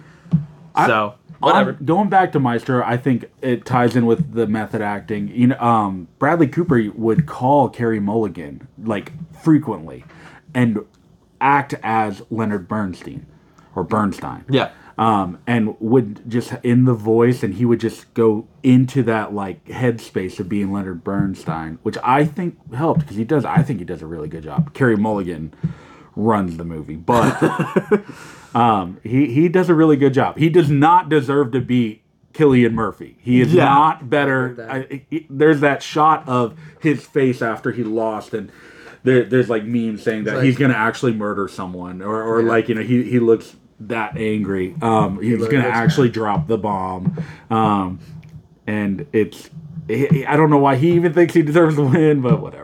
He, he, he's trying. It's Does a really he- good movie. Does he think he deserved to win? Because I I. I, It I- feels like I heard it. something crazy that he took many years to learn how to conduct for ten Yeah. minutes, and like Oh, apparently and people are comparing that to Tar though, and apparently It's Kate Kate. Blanchett only took like two months or something to learn. I don't think it was. I think it was like he because he I don't think it's been ten years it, it, because he found out about this movie after he made A Star Is Born, so it's probably been like five or uh, at- Still a long most, time, yeah. which I mean, I, I will give it to his credit. It looks like he's directing a lot more than than Tar did in Tar, because like Tar's a lot of talking. There there is directing. It's a but- different movie than Tar, I will say. Right. It, but the the only similarities is it's about conductors and That's sure, it. Yeah, and and sure. they're like Leonard Bernstein is a very complicated human being. character, sure. So I think Tar, um, I thought was complicated, and then you learn she's actually just like a bad person. Yeah. I think Leonard Bernstein is more complicated than that, but that's not what this episode's about. we'll we'll do a Maestro episode at some point, Yeah. probably. I, I mean, if we're watching all the Oscar movies, I'm assuming y'all are probably gonna have to watch. That's that movie true. Eventually, That's true. For sure. because it's definitely gonna get a nomination of some sort. We'll be there. Yeah. Yeah. I'll watch it. Just a couple more weeks, and then we'll know what we're Yeah, what we're in for. we're- that that Then is that like three week period where we're just binging movies. Right, just trying to get them all set and ready to go. try- I'm trying so hard to like think ahead and to guess and to, like honestly this weekend as soon as you said you we're gonna have to watch Maestro I was like well I think I know what I'm doing this weekend so I'm probably gonna watch Maestro Yeah. so nice. Well, yeah, There Will Be Blood is is a great movie. What are we yeah doing it? yeah that, yeah we kind of got, Yeah. got got the beaten path with the Oscar talk sorry guys it's award season we're really excited This is But- our time. This is our um, Super Bowl. but five obviously like Oh yeah. five, Yeah, five. There will be blood. Five. five is inc- is just We were even saying it's one of our top movies of all time. Yeah, Yeah, there's there's rumors going around that Paramount's about to re-release it on 4K, and if Oh. that's true, I'm absolutely buying it. I would Yeah. love to own this, I would like to own it too along That's, with every uh, other PTA movie. a But really good. Yes, that would be honestly a really good box set. I don't think he would ever make a box set, at least not yet, but um, that would be dope to own all of his movies right, for sure. But this is another director where Joey claims that all of her movies are fantastic. Yes. and he picked this movie specifically because he thought For- that this would be a good introduction for Kelly Reichardt. For you guys For us. For us. Yeah, it's like it has the most going on, which might say a lot about Oh, dear. her movies. Her movies, yeah. oh dear. Because there's not a lot going on. No. Yeah, All right, But we are being introduced to Kelly Reichardt. Um, Joey's pick for the for the chaser Yeah. was Meek's cut off. Meek's cut off. thank you because I was gonna get it wrong again. Yeah, I was gonna say Cut Meeks Off. Ridge. I'm never gonna get the name of this movie right. Meek's Ravine. What's Meeks yeah, cut off about? Meek's Cutoff came out in in 2010, and the tagline goes like this: "The road to civilization is not always civilized." And the summary follows. Set in 1845, this drama follows a group of settlers as they embark on a punishing journey along the Oregon Trail. When their guide leads them astray, the expedition is forced to contend with the unforgiving conditions of the high plain desert. Ooh. So I, the first Kelly Reichardt movie I watched was actually, I'm gonna mess this one up. It's either showing up or showing off. I think it's showing up. I think it's showing up. Also has Michelle Williams. It came out in theaters. I remember it had Michelle Williams. It also had Hong Chau, and this was like fresh off of The Whale. And I'm like, okay, I need to watch this movie. I love The Whale, um, and I was blown away by that movie. I love that movie, um, and I knew it was like I need to watch more of this director's movies. And this Meeks Cutoff, I think, was maybe the second or third movie I watched after showing up.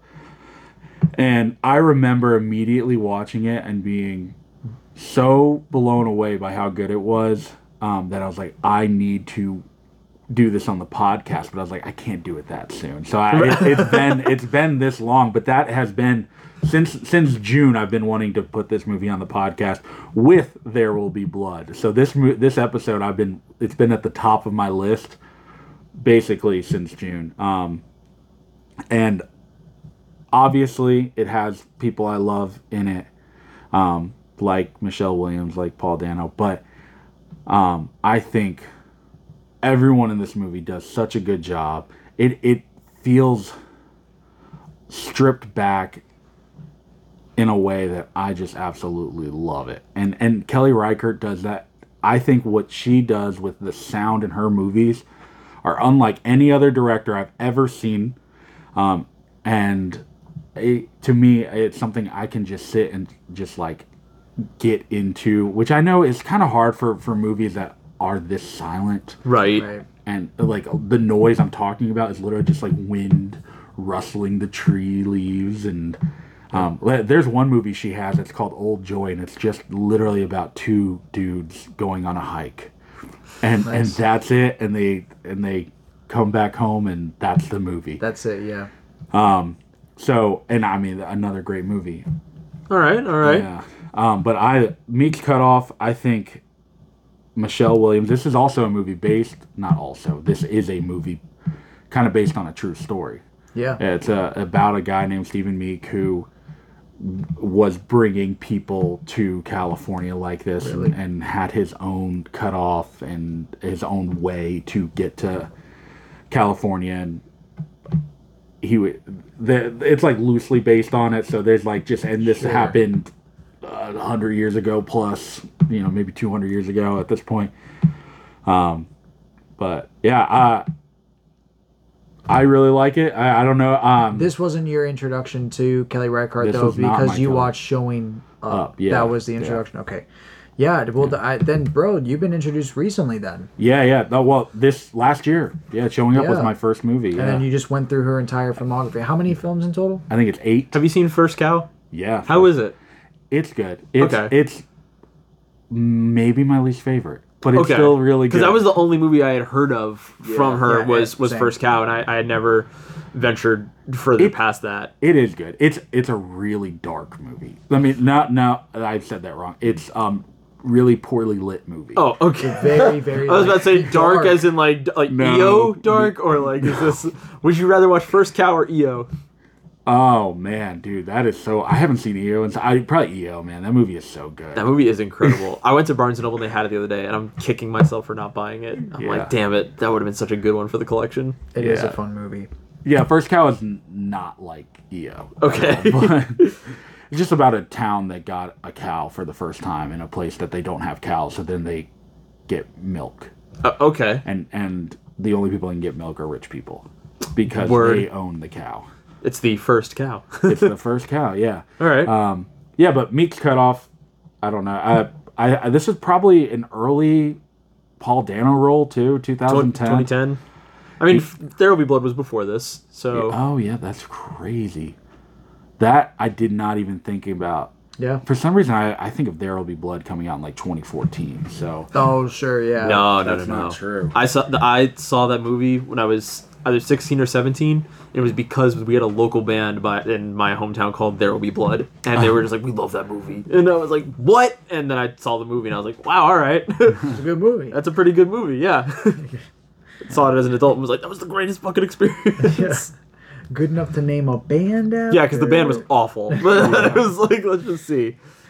Yeah, something I really liked about this movie, just from a stylized or a stylistic point, um, was its square aspect ratio. Yeah. is it, it's kind of nice just to see the, the little the little block. Um, Always good. Yeah, um, when it when it's well utilized, I think here it's really well utilized. And and um, Kelly Reichardt, I, I actually like wrote down just a small quote from her from an NPR movie, and she talks specifically about how the movie looks. But she said that that the square was typic, typical for early westerns, and apparently the widescreen format was she she said widescreen was really sort of the 3D of its day. Uh, but for my purposes, I gave you a sort of idea of what the woman, the closed view, like what that looks like Yeah. that women have back in that in that day. Um, and, and she referenced them not being the main characters and things of that nature. But that's kind of a big thing in this in this movie is that there isn't necessarily a central. I wouldn't necessarily say that there's a centralized character. It's kind of the whole group, right? Yeah, the group. I mean, you you might say Meek, like the guy on the horse, um, but not really. He he's really and, and and towards the beginning of the movie, he probably is definitely the focal point, but they lose that for sure. Yeah, You- especially by the end. Um, Michelle Williams' husband. I, I forget his name. Uh, This but- guy who's in Halloween. yeah, the guy who's in Halloween. Yeah. I know. As soon as it, I was like, "That's the guy from Halloween." Yeah. hey, it's that guy. He uh, I don't know his he name. he kind of starts to take focus too.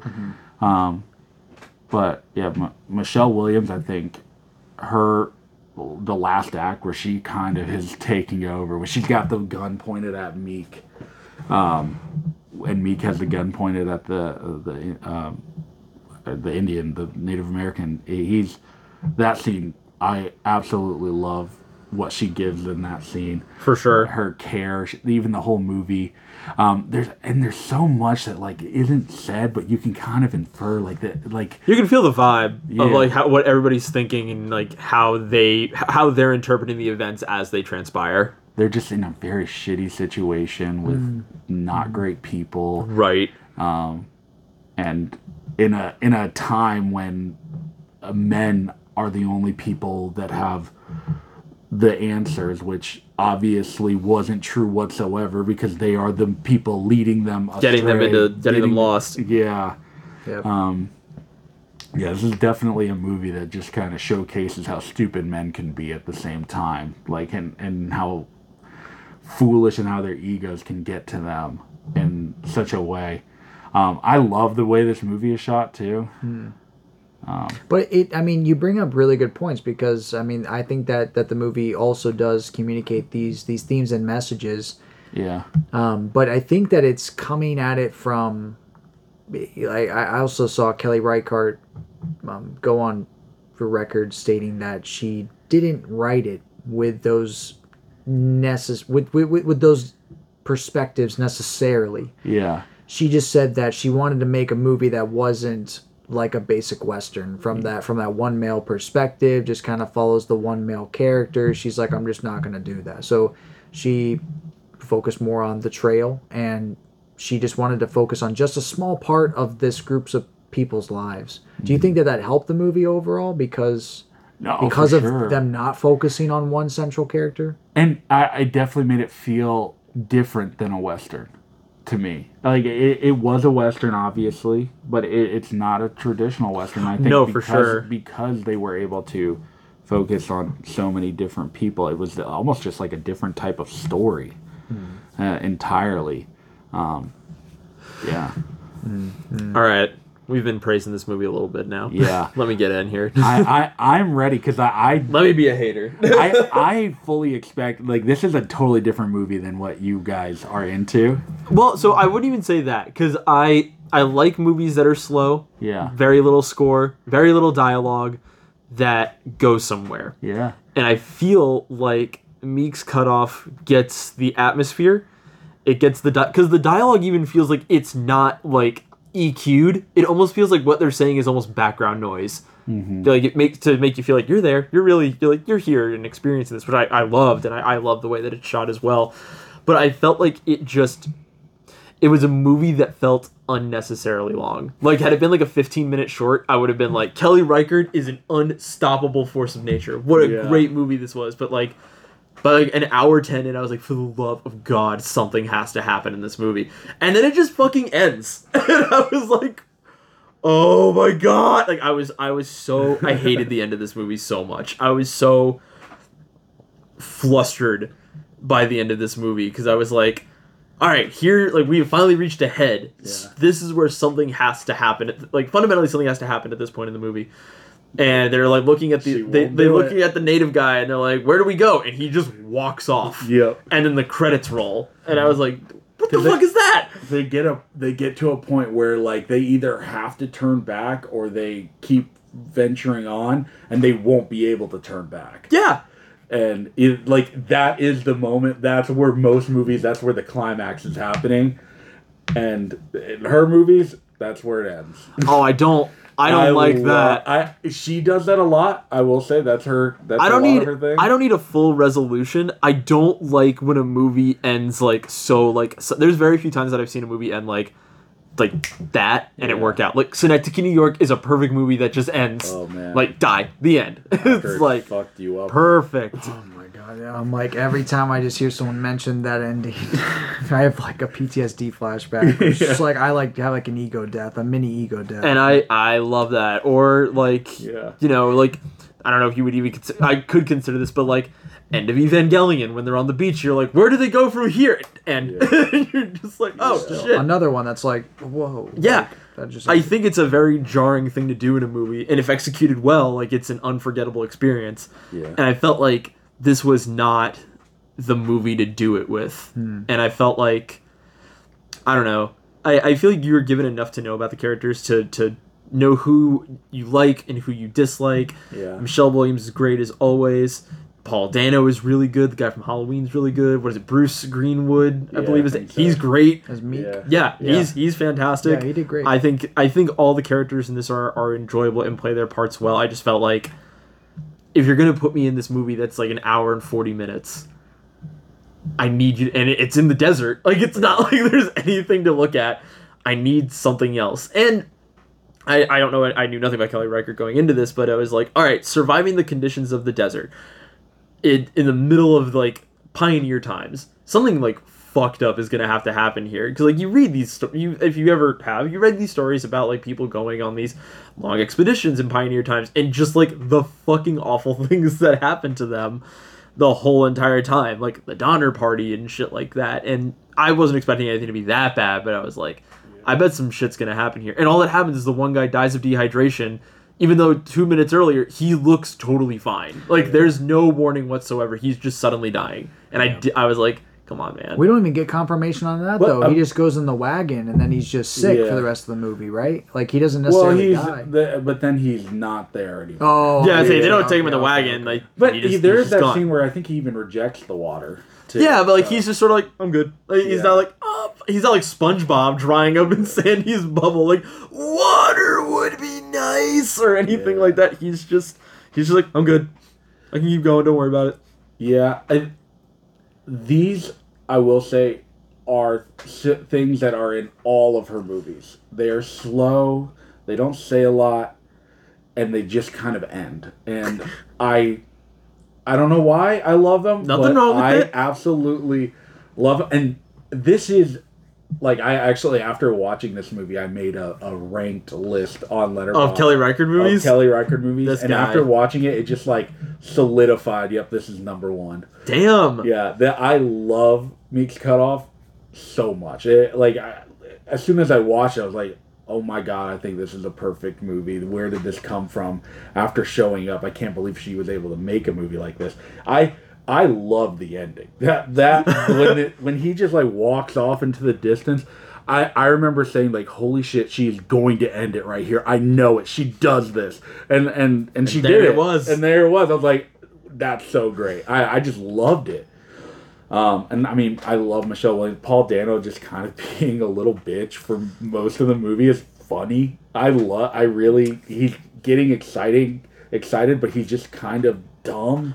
Another thing I disliked: if Paul Dano's in a movie, something fucking awful needs to happen to him, and nothing really bad happens to him in that movie. Like he's pretty Yeah. fine. It's not like Prisoners where they're like, we're gonna torture him for two and a half hours. It's not like There'll Be Blood where he's like, I'm gonna cave your fucking skull in with a 1920s bowling pin, which looks like a, a weapon of destruction. Yeah. Even like um, Little Miss Sunshine, where he gets the news where like he doesn't get into. the Oh, you're colorblind. Yeah, or you're colorblind. Yeah, that's it's like, You let's be, go. uh, yeah, the devastating news. Yeah, no, for sure. He definitely has that. Even the Riddler. yeah. My God. Ah! yeah, it, this is definitely different. I, I don't. I mean, I think Paul Dano can. I mean, even the Fabelmans. Not a lot happens to him, but there is some. oh, I think things- emotionally a lot Yeah. happens to him. He gets For sure. cucked. He gets cucked Yeah. by Seth Rogen. What an L. Rogen. Yeah. I, I I love to think that maybe this is where Michelle Williams and Paul Dano met and they're like, you know what?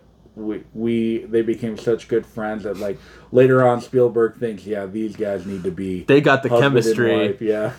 A husband and wife that don't work out. That's Yeah. Michelle Williams and Paul Dano. And Paul Dano's wife in Meek Meek's Cutoff is his actual wife. Oh shit! life, Oh yeah, that's right. I think I remember you telling us about that. Yeah, so that I mean that's kind of and she's just like she's also crazy. She's so unhinged, but I loved her. I loved her character because I was Yeah. just like, she's so psychotic. Everybody else is pretty level, like normal and level headed in their chaos. This woman is just screaming in the middle of the desert, like they're gonna kill us, they're gonna get us. And it's just like, shh, Yeah, just chill out. Calm down. It's just like how submissive they are to their husbands. Like they have to listen to everything their husbands. They don't know how to function without Yeah. their husband. Until Michelle Williams picks up a gun. yeah, it's like nope. I'm taking the matters into my own hands. Let's go, Michelle Williams. Should have shot Bruce Greenwood, but it's all good. He was. You want to talk about the, the the whole movie? He's like this this Indian over here is dead weight, and it's like you have literally got us so lost. You are the deadest Yeah. weight imaginable. At the same point, he's not. He's saying we're not lost. yeah. We're finding our way. It's like- Right. What which that is means okay. lost. The that ego literally means is lost. that's another thing like that. He just can't admit that he's lost. Yeah, because that's that's, a, a man can't admit he's wrong. Yeah, exactly. It's really well done. I, I love. personally, I, I just want to chime in on this the, Yeah. this little back and forth debate.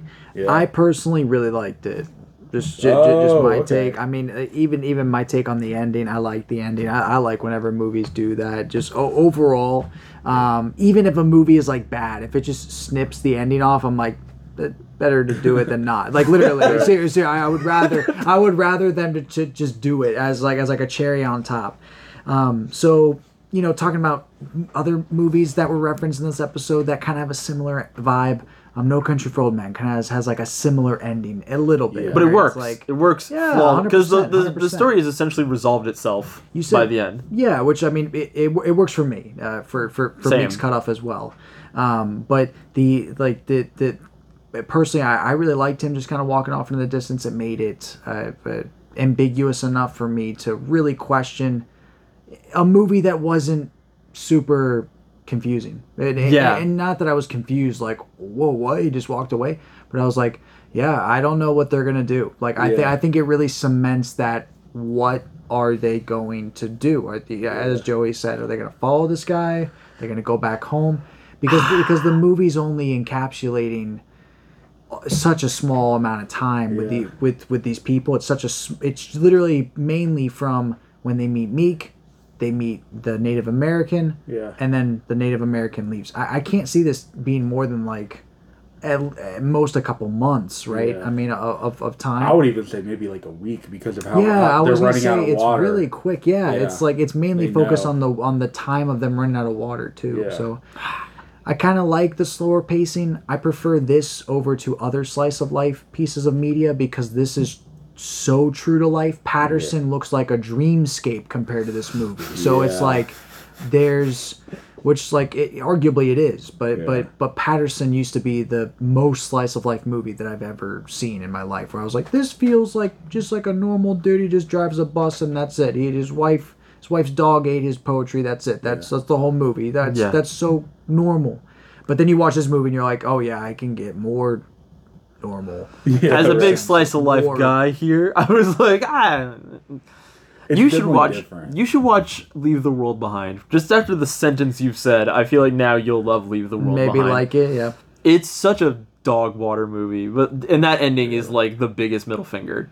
Fuck you, Barack Obama, for being like it's my favorite movie of the year He that did I like produced, that I fucking produced. Oh, I didn't know he produced. Yeah. That's he's- so funny. Yeah, that's so shitty, dude. Like, Yeah. you I produced- mean, people do that on the on the whole Letterboxd for top four movies of all time. Like that's what um Mark Ruffalo did for for for Poor Things. He gave three tops and he said, ah, Poor Things. Like as the last. Dude, you're in the movie. Like it's like, all right, fine. Like I, I can even give it away, but it's like, all right, you're an actor, fine. You're in the. You didn't make the movie. I get that. I D- get that. Barack Obama literally made the movie, so it's like, Yeah. all He right, uh, my favorite movie is the one I made. Like, Sure, And it's then like yeah, okay. he- yeah, especially when he comes out with a list and that will get people to watch movies. Oh. yup. Yeah, he's like, these are my favorite movies. I'm like, man, have you watched enough movies to even know? He put air on there, dude. I know. I saw that. and it's, I mean, he's from Chicago. He likes Jordan. I get it. Whatever. Do your thing, man. There's a lot of people that like that movie. Whatever.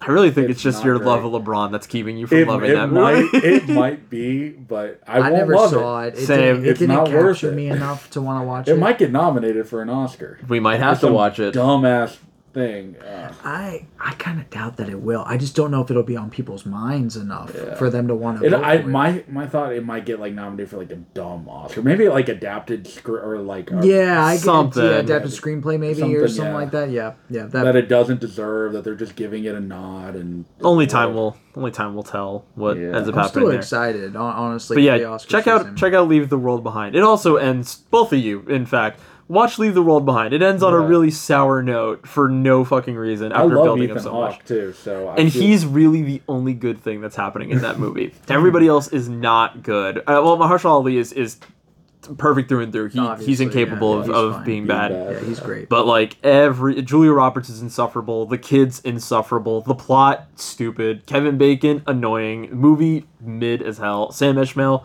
please go back to making quirky rom com movies. What all- did it's you all- Oh, you made Cupid. No, you made com- not Comet. Cupid comment. I was thinking Comet. Or I was thinking of that movie that came out, Cupid. yes, Uh, you made comment. Go back to doing that. You're good. loved At, Comet. Comet's Comet great. was Yeah. great. I honestly need to watch. There's a movie that also like end, and it's like that's a Oh, perfect great, spot yeah. to end it. Yep. Yeah. Leave the World Behind literally introduces three very like big like crossroads with all of the parties involved in the movie, and then plays the Friends theme song and ends. No like- way. Do you know how Okay. big of a fucking middle finger that was? I could have thrown a damn Friends rock through my TV in that moment. Friends is such a weird, prevalent joke throughout that whole movie, which also kept taking me out of it. I'm like, Do you dude, like Friends? I did when I was like 12. My dad is obsessed with Friends. Oh my It's- God. It's kind of weird. I can like if it's like I'll say this like if Molly and I are like staying at a hotel and nothing's on TV but Friends, throw on. I'll throw on Oh, Friends because we we both It we're can both get a laugh. we need like TV on to fall asleep. We just need like that there's noise. nothing else on. There's nothing else on. Friends, sure. This is something I know. This is something that I am okay Yeah, with. I'll okay throw it on and I'll be and we'll be we'll be good to go.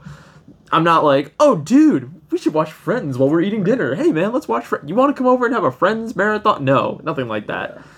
Never. We do that every Tuesday. Yeah, right. No, it's it's fuck that shit. I I having the joke, the Friends joke be like constant throughout the movie and then end with the Friends theme song. I was like, everybody that made this movie is not real. This is such a fucking bogus It, it does movie. sound very strange. Like Yeah. completely no context. That sounds like something I wouldn't necessarily appreciate, nor would I think is funny because I don't like the show. But um, we'll see. I mean, It's got Yeah. kid actors too, so really everything's going really, against Oh, you here. yeah. I still want to watch it because of I like, wanna people. watch it, yeah. People were praising this movie besides Barack Obama. They were. They were. I don't get it. I could not explain it to you if I tried. I'll have to check it out and then check back in with you on, on, on what I think. But I don't know if I removed it from redacted, but it may still be unredacted. It's also on Netflix Yeah, if either of you are still still with Netflix. cool. Yeah, it, it all, of, all of a sudden just works on my TV again. So Damn. they, they don't say, uh, "Is this your household?" or some, some shit like that. Whatever the question is. Well, Yeah. All right. Well, then what are we giving uh, Meek's Cutoff? Oh boy, I'm about to.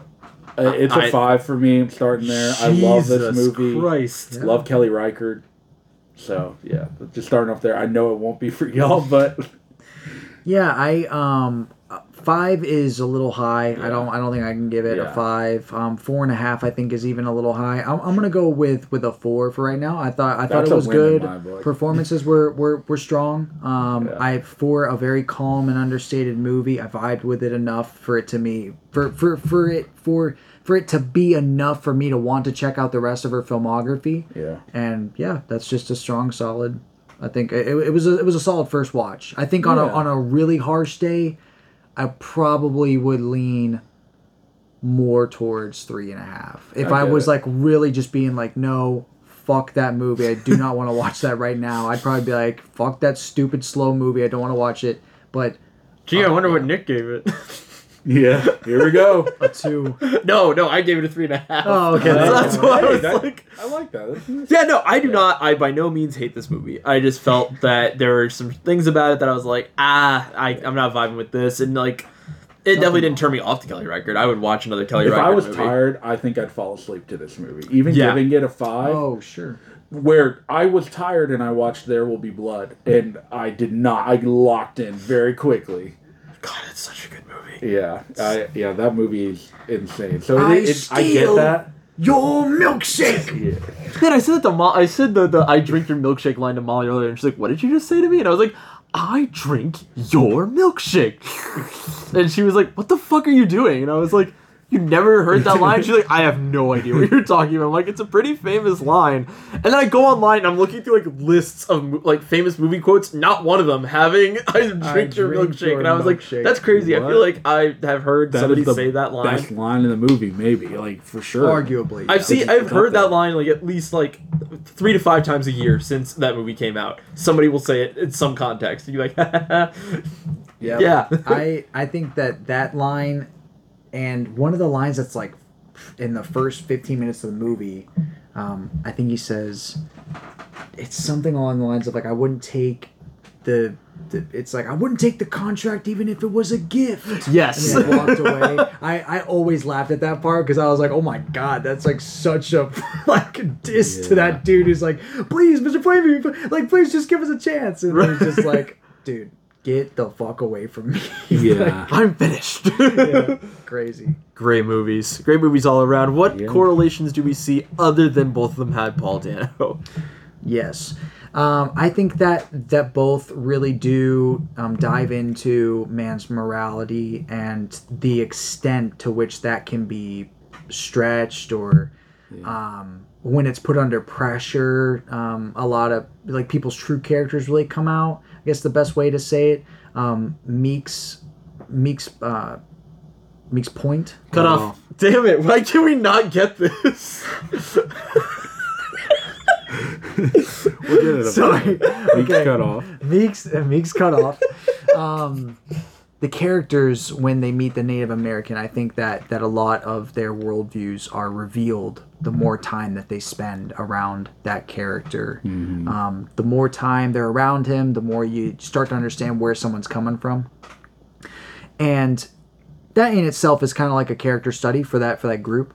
Um, you get the same type of thing for for Daniel Plainview. Um, I think that Daniel Plainview is coming straight from the perspective of greed, so it's not the best correlation, but I like to see like one of my favorite things to watch in a movie. I guess the best way to say it is what happens to to a character when they are either put in an, ex- in an extreme circumstance, which we kind of get that with Daniel at the very beginning of the movie when we show the lengths that he's willing to go to to survive. Like he breaks his legs and you know he crawls back to civilization just to bring them back to the oil, which Yeah. is, which is crazy. It shows an intense level of, of determination. But I would also argue that we're getting s- similar messages communicated to us when it comes to Meek's character, with how he wants to treat the Native American, when it comes to Michelle Williams' character, how she wants to, to, to, to treat the Native American. Completely different subjects, humanities versus greed, but I, that that was the strongest correlation. I think that that both these movies are kind of about the human spirit, how evil really people can be. Um, I think Meeks is a little bit more understated Then There Will Be Blood. There Will Be mm. Blood is almost like a crazy characterization that we don't even understand how it works, but the character works in this movie. And he's super evil, like super, and, and and and that was something I forgot to mention too upon upon the fifth watch. Um, Daniel Plainview is I I kind of see this as like an an or like like a villain story. Well, that's what I was saying earlier. That like up. he's a villain, but like everybody there Is is, is a villain up. in their own right. Right. It's just There's that no like hero. you're spending the most No. time with Daniel Plainview, so like you're You obviously going to see see him as as the greatest villain, but then you're kind of like, all right, well, I have to root for somebody here. Oh, And sure. I'm going to have to root for Daniel Plainview to kill the other villain. Oh, for sure. I mean, just yeah. I, I don't want to harp on that too much because we could jump right back into there will be blood talk. But did you guys see any other correlations? Mine was the atmosphere mainly. I feel like both really Mm-hmm. are good at in, like making you feel like you're there, Mhm, it, like mhm. in this time period, experiencing this happening as a spectator. I feel like that's a very difficult thing to to, to do in a movie as a whole. And PTA, I always expect that. That's just PTA. He's excellent at, at creating a vibe and just writing it throughout the whole movie. So it always feels like one like one fluid motion throughout the whole thing. Hmm. And other directors you'll see like movies that kind of have like bumps in the road where you're like, "Ooh, that feels different. It feels like you had to change like a total location here and now I'm not in the same place." Whereas uh, Kelly Reichardt is able to do the exact same thing because I mean it looks like it's shot in one location pretty much the whole time, and it looks great. Like it, it's it looks great. It sounds great. It feels like a really real experience. Both feel incredibly real. I just think that one executes it better than the other as a whole, on a grand scale. But I think the foundation is laid the same for both movies. Yep. Yeah. I definitely agree. I, I mean, and I would even say like I think greed is a major part. I think going into the morality of greed is definitely. I think it's more on the nose than There Will Be Blood, but it it's it makes cut off is like they're willing to get more and more lost and and dive into this you Yeah, know for the ri- yeah, yeah completely because they about that. know yeah what the what California or the West Yeah. brings um and yeah that that the, and I would even say the, the men in this um especially like they they want money and, and the women are just following blindly um Yep. so yeah I think greed is a major part in both of these movies Yeah, How for sure. it can be going into the morality as well Yeah, Yeah. yeah, I, I dude, I, I definitely agree. I think that that that these were two great picks. I mean, a, a great movie that Yeah. I've seen before, that we've all seen before, Yeah. and then a new movie. So very fun yeah, yeah, I'm new excited new director to dive into. seriously got a lot of content i, I was telling someone earlier um, that i think my my my resolution this year for movies because i know i just i'm like i'm gonna watch 100 more movies than i watched the year before which is taxing Insane, and yeah. exhausting. So i think i'm gonna still aim to watch another 200 movies this year but i think it's gonna be that i want to just work through like entire filmographies instead of just like sporadically picking. So gonna finish off pta's filmography and then i'm also working through werner herzog's filmography which should take me some time. and you don't like it like if you watch the same movie twice in a year you're only logging it once? Yes see that see i did like i watched butt boy three times last year so that's three times i logged Damn, no, no, so no, that's no. three of my movies but i did watch them yeah because Letterboxd will even tell you Like, you- how, you- how yeah. many movies you've or what movie you watched the most which last year was butt boy ironically Mine was End of Evangelion. End of Evangelion, yeah. what does that say? Yeah. That's so fucked up. Oh my goodness.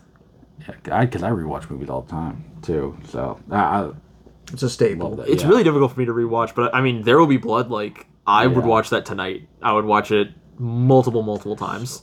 Great movie that I, because Molly and I were gonna watch. Like I said, we were gonna watch, but we, we passed out, and then I had I had to watch it, so I watched it while I was at work today.